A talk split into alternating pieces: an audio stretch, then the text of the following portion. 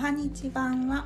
おはにち版は友達 FM です。この番組は大阪在住サラリーマンしながらレンタルスペースと賃貸不動産経営中の友と。専業主婦夏の仲良し夫婦が不動産や妊娠出産などの情報発信をする番組です。はい、えー、なんかさ、うん。あのこの番組今日は初めに、はい。この番組を聞いてくれる人たちにお礼を申し上げたいと思います、なんかいつもすごくたくさんの人聞いてもらって、うんえアンカーでもスタイフでもあの聞いてもらっててであのポッドキャスト同じポッドキャストやってる人からはい。コメントをくれたりとかして、うん。なんか「いいねいいね」を押してくれたりとか、はい。いろいろ本当にありがとうございます。ありがとうございます、とても勇気づけられるし元気そうだね。頑張ろうって、うん、聞いてくれてるんだなってうん。思うし、うんなんか、まあ、こんな僕らでもさ参考になることあるんだなってうん改めて、本当だね。思えるはい。感じですね。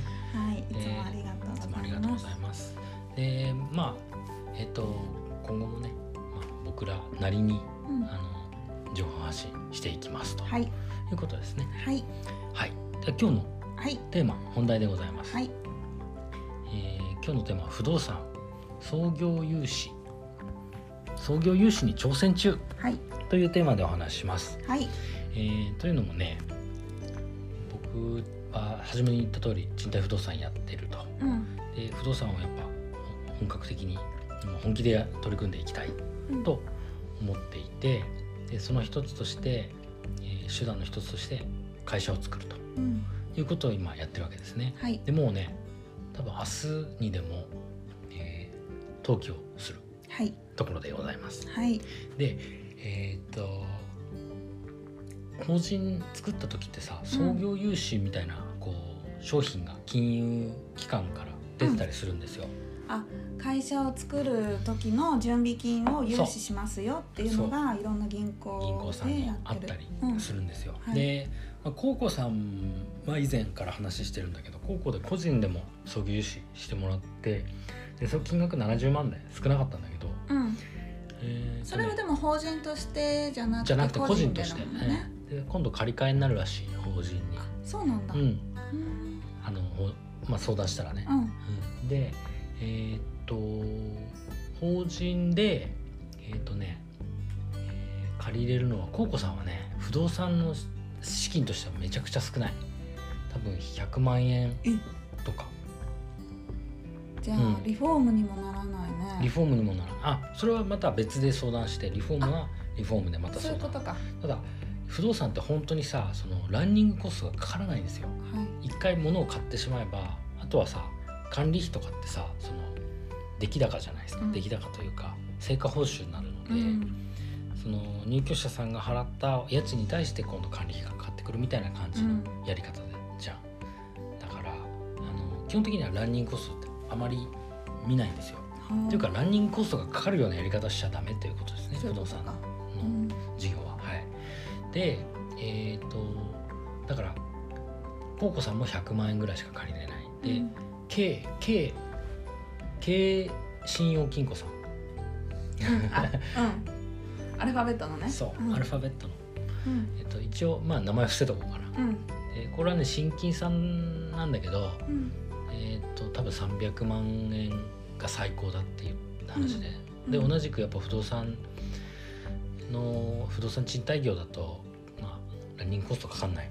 うん。で、まあ、まして人も雇わないじゃないですか僕。ら、はいはい。うん。だからまあ、えーそんなに出ないよと。大きい金額が出ない。出ないよと、うん。あとはもう物件を持ってってどうなるかっていうところもあるんだけど例えばリフォームの費用を貸してくださいとかさ、うん。そういうことはあるかもしれないんだけどとりあえず今創業でっていうのは難しそうですね、はい。うん、で運転資金だね。だから、うん。あの運転資金としては借りれないどこの銀行さんも。うん。運転資金って不動産がかかんないからさ。うん。それよりもその設備資金っていうもうん。のの,、あの項目で借り入れができる可能性があるっていうことですね。はであのその設備資金でもまあコウコさんも経新金さんも難しい、うん。まあ額が少ない。難しいというか額が少ない。うん。だからまああのお願いしてもまあ本当にちっちゃい金額だから、そこあんまり魅力がないかなってうんいうところで、えっとまた別の銀行さんに相談しに来まして、はい。えっとねうん。愛愛銀行さん。はい愛銀行さん。愛銀行さんに、はい。えっとね行ったんですよ。はい。そしたらそこはあの電話したんですね。はい。そしたらそこはね3500万円、お。うん、それはさあのちょっと質問なんだけど、はい。この前あの商工会議所で、そうですそうですそうです。あれをなんていうの？なんだっけ？授業を受けた特定創業支援。受けたからその金額になっうんてるっていうことだよね、うーんというのもありますね。あの受けてない人もその金額の可能性は、うん、受けてない人も融資は受けれる可能性全然あるんだけど結局そう優遇してくれるんですよね。少しその特定創業支援事業を完了した人終了した人っていうのはね、そういうことね、優遇されるかされないかっていうだけです。あそっかだからみんなにみんなに可能性はある。うん。なるほどね。で愛銀行さんがその、はい。まあ、設備資金として3500万円最大うん。ありますと。いうことだったんでちょっとね詳しく聞いてみたんですけどそのたあの特定創業支援支援の授業を受けてるから担保評価としては見ないと。担保を取らないような融資の仕方だっていうことなんですよ。これってすごい大きいんだけどうん。結局今僕が持ってる新築の方は担保で取られてるわけですね担保、はい。はい担保評価で見見られてるわけです、ね、今借りてる。そう。返せなかったらこの物件回収しますんで、うんうん。っていう感じでね、うん。で今その担保、えー、愛銀行さんの方は見ないと。うん。これ何が違うかっていうと結局古い物件でもいける買える可能性があなるってことなんだよね。うん。担保だと古い物件はそのそもそも価値をあまり見てくれないからうでしょ？だからうん。えっとあんまり担保としてや役に立たないって言ったらあれだけどものにならない可能性があるけど、その愛銀行は担保をそもそも取らない。取らない。でその代わり何で見るかっていうと、うん。収益性なんですよね。その物件がどのぐらい、えー稼げるか。じゃあさ入り口が狭いってこと、入り口が広いかな。広いんだ。うんまあでもその収益がさ悪いともそうだね。物件が良くてもいくら良くても、おっしゃる通りでございます。あの考え方によるんだよね。うん。だから新築で融資受けたい人はもう絶対無理だしね。えー、と古い物件買いたい人は入り口は広いと感じるかもしれない、うん。ただ一個すごく問題それを入り口がガーッと狭いなって僕が感じるところが融資期間が10年なんですよ。うん10年で返済しなきゃいけないのね、うん。10年で返済しなきゃいけない。3500万10年で返済しなきゃいけない。ってなるとね。うん。えー年間で350万円単純計算で、うだね。利子もあるからさ、うん。まあ、すごい、えーたくさんお金が出ていっちゃうんだよね、な入った分が出ていっちゃうから。つまり入ってくる金額が多い物件じゃないといそういうことけないってことでしょ？そういうこと。でございます。でね今大体考えたんだけどだ大体計算するとまあ一般的には16.16% 16%かな。うん16%表面利回りうんが16%ぐらい。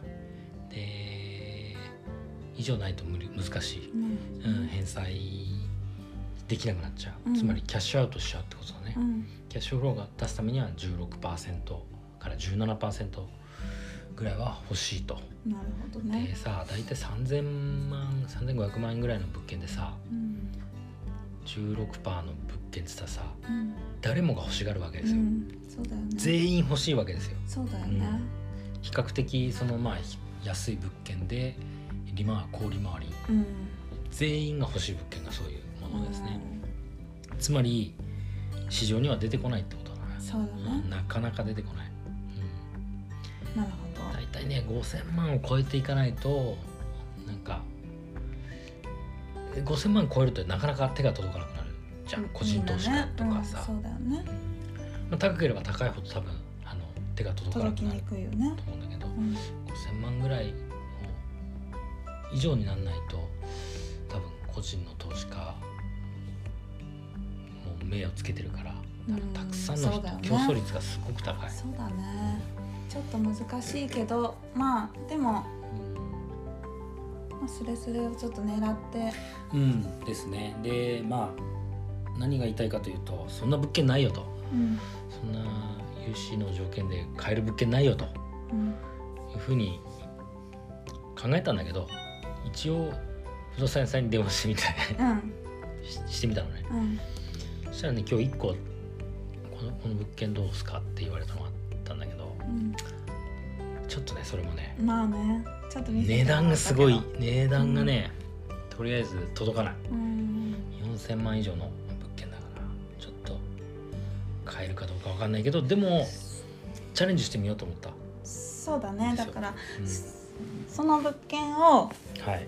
えー、とどうなるかは分かんない。買えるかもしれないし買えないかもしれないし、ううんちらが買いたくないかもしれないしそうだね分かんないけどチャレンジするための物件としてちょっと見て考えてみよう、うん。うん、とりあえずはもう資料作ってはい、シミュレーションして資料をそれ作って、うん。えー銀行さんに持ってってうん。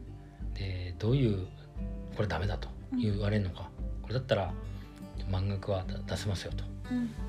じゃあその時点であの自己資金と合わせてうん。どうなるかっていうところですね。そうですね。なのでとりあえず挑戦は続けてはい。いこうと思います。はい。はい。ってな感じで今日はかなりちょっと深い話というか専門的な話になっちゃったけど、まあ不動産はねいろいろ奥が深いですよ、奥がうん深いです、なので今後とも、えーちょっと僕もね勉強しながらやってるんですけど。はい。はい。是非あのき興味があればはい。聞いてみてください。はい。はい。ということで今日のテーマは、えー不動産。はい。創業融資に挑戦中というテーマでお話ししました。はい。人生が楽しくなる友達 FM 本日も最後までご視聴あありがとうございました。またね。バイバイ